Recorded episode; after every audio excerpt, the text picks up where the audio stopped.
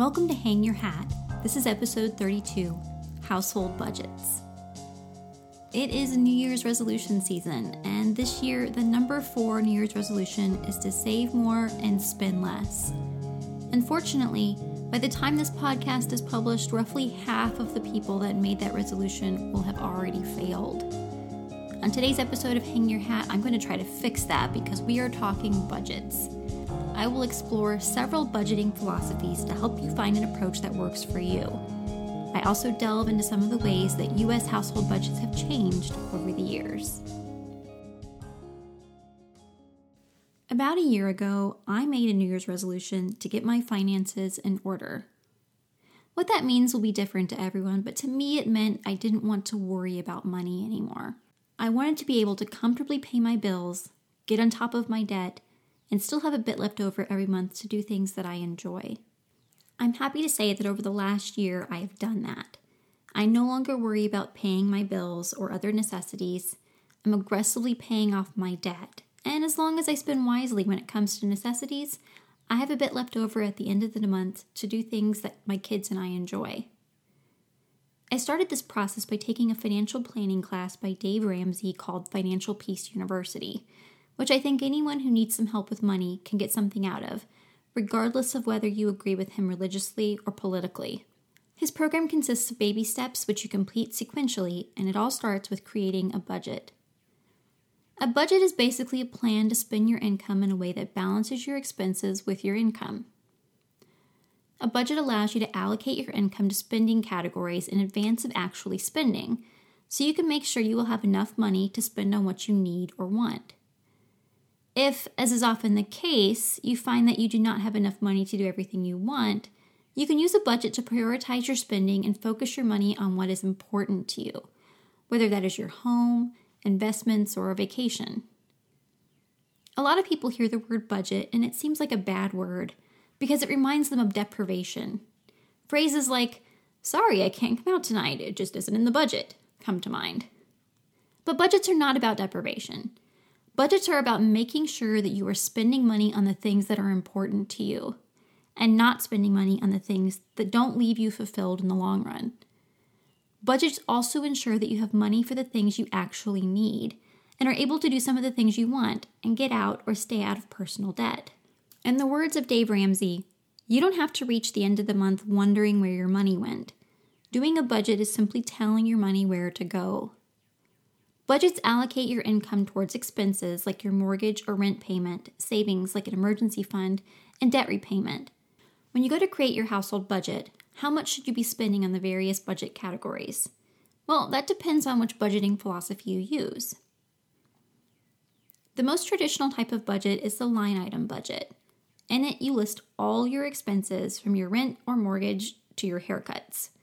You also list your debts, it helps to separate your expenses into categories like food or entertainment to see what most of your money is going to. Then you list out your estimated spending for each line item. Your goal is to keep your spending consistent with your estimated spending. At the end of your budgeted period, usually a month, you list what you actually spent in each category for the month, and then compare your actual spending to the estimate. If you stayed at or under your estimate, you stayed within your budget. This method works and it's a really good method for anyone that needs to keep a close eye on their spending.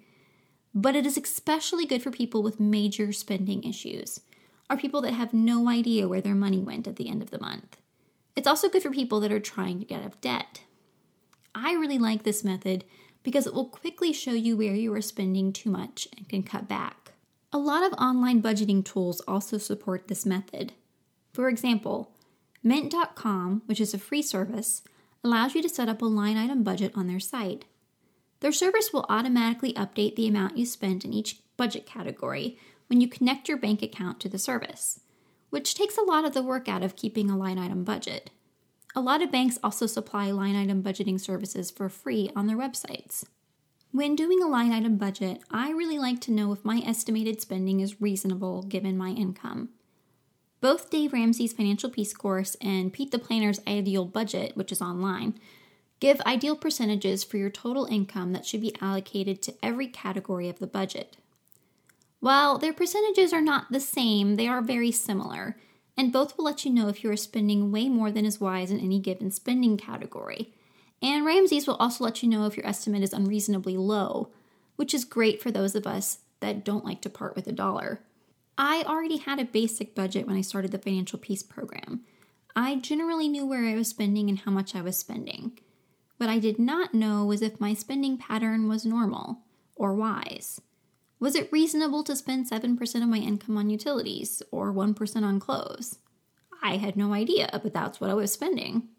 Ramsey's Financial Peace course had budget worksheets that had target income percentages that he felt were reasonable, and those target percentages helped me determine if my spending was optimal. In some cases, my spending was higher than he recommended, and in a few cases, it was actually low. For example, my clothing budget was only 1% of my income, Knowing that he recommended 2 to 7% made me feel like replacing a few clothing items that were past their prime wasn't as much a splurge as a reasonable cost of being alive. Similar to line item budgets are zero sum budgets. The goal of the zero sum budget is for the money coming into your bank account minus the money leaving your account to equal zero. Just like line item budgets, you also list all of your expenses, including debt, with the zero sum budget. But when you are estimating your spending, you account for every last penny of your income. If you have income that is not accounted for in your estimated spending, you put that income to use. It's often applied to savings, debt repayment, or investments. This type of budget is good for people that generally have a bit of money left over at the end of the month and end up buying random stuff with it. Websites like Mint can easily be used if you're using the zero sum budgeting philosophy as well. You just have to account for all of your income. You Need a Budget, also known as YNAB, is also favored by those using the zero sum method. But YNAB is not free, so it's not my favorite for those struggling to make ends meet. Most banks also have free budgeting services that can easily be used with the zero sum method. The envelope system is not so much a budgeting philosophy, but a spending methodology that is often used in combination with the line item and zero sum budgeting philosophies. The envelope method requires that you estimate all of your expenses, create an envelope for each type of expense, and then put your estimated amount for each expense in cash in the matching envelope. As you are doing your spending for the month, you pay from your envelopes, and once your envelope is empty, you are done spending from that category for the month. It's a really simple method that doesn't allow someone to overspend really at all and it is ideal for people that tend to overdraw their accounts if they use plastic or checks. My favorite part of this method is that psychologically it hurts to spend cash more than swiping a card, so people tend to spend less when they are paying with cash than when they are paying with a card. The envelope method is not ideal for people that live in high crime areas, however, or for people that tend to lose things really easily. You also need to have a pretty good idea of how much you actually need to spend in each category every month, or you might end up dangerously short. And no one wants to end up halfway through the month with no money for food. If you don't like the idea of keeping track of and categorizing every purchase, a proportional budget may be for you. The idea is that you allocate a portion of your budget to major spending categories. There are a few versions of this type of budget, and they all split up the spending categories in different ways. The simplest is the 80 20 budget. The idea of the 80 20 budget is that you save 20% of your income and you can do whatever you want to the remaining 80%. This type of budget is nice and that it is very simple. As long as you save 20%, it doesn't matter what you do with the remaining 80%. You could spend it all on gumballs or fancy underwear. The sky's the limit. I don't like this method because very few people that are starting out with budgeting can save 20% of their income right out of the box. You get to that point where you can save 20% by being mindful of your expenses and carefully tracking where your money goes. To do that, you need a line item or zero sum budget. Similar to the 80 20 budget is the 60 40 budget, in which you save 40% of your income, and the pay yourself first method, where you start your month by saving whatever percent you have allocated to savings and then you spend whatever left over. They both have the same problems as the 80 20 method. I mean, how many people can save 40% of their income without carefully tracking their spending? The 50 30 20 budget is similar to the 80 20 method, but it breaks your spending into three categories 50% is allocated to things you need, 30% is allocated to wants, also known as discretionary spending, and 20% is allocated to saving and paying off debt. The 50 30 20 method suffers from the same problems as the 80 20 method, but it suffers from the additional pitfall of assuming that people can tell the difference between what they want and what they actually need. People can justify almost anything as a need given enough time to convince themselves. People may need a cell phone for safety or work, but very few people actually need an iPhone X. But I have heard, I need an iPhone X from an awful lot of people since it came out. I personally think the proportional budget method is good for people that are already very good at handling their spending and are just trying to encourage themselves to save more. That being said, a bigger savings allocation on a line item budget would also do the trick. The last budgeting philosophy is what I call the just don't spend any money on anything that is not absolutely required budget. It doesn't require someone to track their spending since they are not spending on anything unless they absolutely have to. I have used this method, and in very lean times, I recommend it because it works. But it isn't sustainable over the long term because it usually involves ignoring issues until they become real problems, and then those real problems are generally more expensive than they would have been had the issue not been ignored in the first place. For example, not getting standard maintenance done on your car, like getting the oil change, saves money in the short term because you don't pay the 20 to $50 it costs to change the oil. But not changing your oil can send your car to an early grave, which will cost a lot more than 20 bucks in the long run. In times of crises, like the time between losing one job and starting another, severe belt tightening like this is advisable. But if you are having trouble making ends meet month after month, just not spending money is not the answer. If that is the case, it's time to do a line item budget to see where your money is going and consider making drastic changes to your spending or income. If you don't have enough income to cover your expenses every month, then there are really only three possible solutions decrease your expenses, increase your income, or do both. To decrease your expenses, you need to know how much you are spending, and that comes with keeping a line item budget. Use the ideal allocation percentages to find out if any one category is too high given your income. First, cut out the stuff that it's really unnecessary. If you're still getting takeout coffee regularly, just stop. This is also the time to take a hard look at your cable bill and cell phone plans and any subscription services like Netflix and cut out or reduce where you can.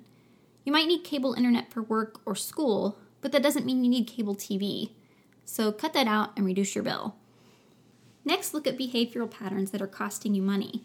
Start sh- Stop shopping when you're stressed. Seeing the bill afterward will just stress you out more. Turn off lights when you leave the room and make the house slightly warmer in the summer and colder in the winter by using the air conditioner and heating less. Hang your clothes out to dry rather than using a dryer. Switch to public transportation if possible. And if that's not possible, reduce the number of car trips you have to take by combining multiple trips into one. Start meal planning and creating shopping lists if you don't already, and never go grocery shopping while hungry. Also buy store brand rather than name brand and check for deals or coupons. Learn to cook and stop eating out. Brown bag it at work and eat less meat or no meat because meat's expensive. DIY whenever possible, but do your research first. Sometimes it's actually cheaper to hire someone. Find free things to do on date night instead of dinner and a movie. Local festivals, student art shows, and the great outdoors are often great free alternatives. And for goodness sake, stop using your credit card. If you are still struggling to make ends meet after cutting the unnecessary and changing your spending behaviors, it's time to take drastic measures. Keep the air conditioning and heating off unless necessary. Switch your cell phone to a significantly cheaper carrier like Republic Wireless, or get rid of it altogether. Get rid of cable TV and internet, or switch to the cheapest possible plan. Use washable rags and napkins rather than paper towels. DIY cleaning and laundry supplies from things like vinegar and washing soda. Grow your own veggies. Libraries and agricultural extension offices even have free seeds occasionally. Trade in a high car payment for a cheaper used car, or no car if you can get around without one and downsize your home or move to a cheaper area, or take on tenants. Before you say this is just too extreme, no one would do that, I've used all of those tactics in the past to make ends meet, including living without air conditioning during a Florida summer. It may not be pleasant, but it is doable, and it can help you get the relief you need to get back on your feet. I would also like to point out that I did not suggest putting off doctor's appointments or routine maintenance because it's usually cheaper to catch a problem early on rather than waiting till you can't ignore it any longer. I'm also not advocating that you pay a bunch of money to break a contract if breaking the contract will cost you more than you will save by switching companies. In that case, just wait till the contract is finished and then switch to the cheaper option. If you have already cut your expenses to the bone and you still can't make ends meet, then the only solution is making more money. That might involve requesting a raise, getting a better paying job, or getting another job or two. Side hustles are also good options if working another job or two isn't possible. They are also good ways for stay at home parents or part time workers to earn a few extra bucks. There are a lot of podcasts dedicated to side hustles right now, like the Side Hustle Show, that can give you some great ideas for your own side hustle. You can also make money from your clutter by selling it and getting a clean house while filling your bank account. The last big thing I want you to know about budgets is that they are living documents. Our expenses and income will change over time, sometimes in predictable ways and sometimes in surprising ways, and that is okay for budgets to change and evolve over time. Budgets can also help us plan for those events that happen at unpredictable times, but shouldn't really be a surprise, like the car breaking down. It's gonna happen eventually. Even if you're not paying for car repairs every month, it's important to plan for that eventuality by saving a little bit every month. It's important for our budget and finances to be able to withstand the shock of an unexpected financial cost, but most American households are financially fragile and cannot withstand even a small financial stressor. The Federal Reserve's report on the economic well being of U.S. households in 2014 found that 47% of American households would be unable to pay $400 for an emergency expense without selling something or borrowing money, meaning that nearly half of Americans are one emergency away from potential financial disaster. You can become financially robust by eliminating debt and increasing savings. Dave Ramsey recommends you start by saving an emergency fund of $1,000 for most families, or $500 for really low income families and then start paying off debt. The reason that he doesn't recommend saving more to start with is that debt is costing you money every month. And even the most generous savings accounts are not going to be accruing interest at anywhere close to the rate you'll be losing money by keeping high interest debt. Once the debt is paid, you have all the money you were paying toward the debt to put toward savings and later investments. Budgeting can help you become financially robust by making sure that a portion of your income every month is allocated to first your emergency fund and then your debt payoff so that you will no longer be $400 from financial collapse.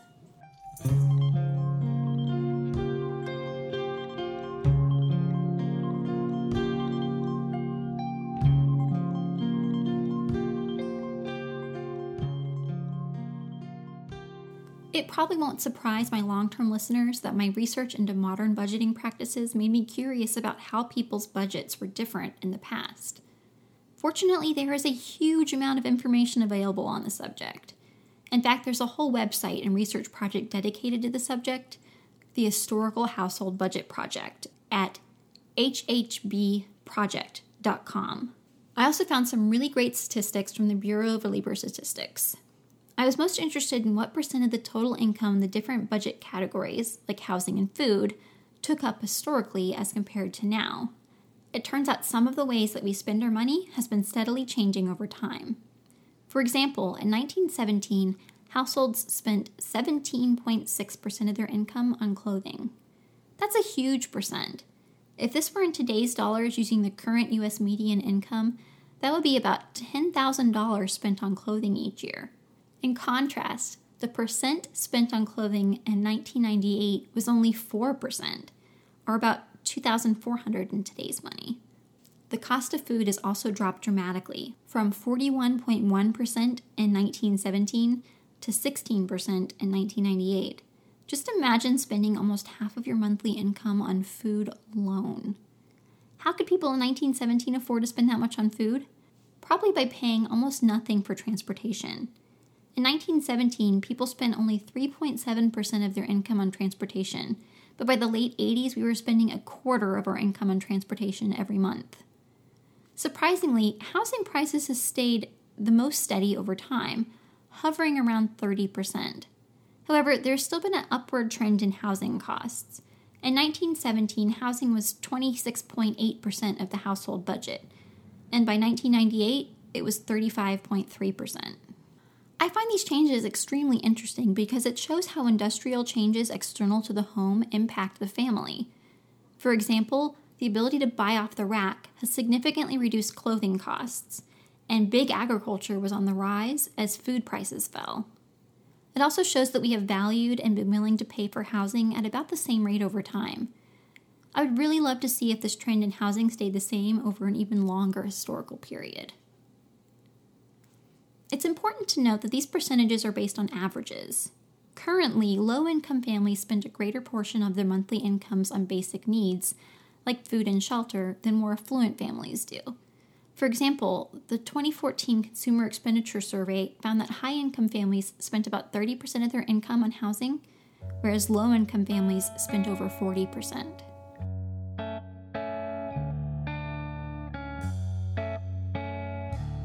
Like to thank everyone for listening today, and I hope that you all have learned a little more about keeping a household budget. I'm considering doing a follow up on household debt and debt repayment. If that sounds interesting to you, please let me know. Until next time, if you have any questions, comments, or suggestions, you can leave a comment on hangyourhatpodcast.com or you can email me at hangyourhatpodcast at gmail.com. Hang Your Hat Podcast is a member of Patreon. If you'd like to help support the show, please consider becoming a patron by going to patreon.com slash hangyourhat. Patrons will be able to read a transcript of this podcast on my Patreon feed. If you are not becoming a patron but would still like to support the show, please leave a review on iTunes or wherever you get your podcasts, or just let a friend know about the show. And as always, thanks for listening.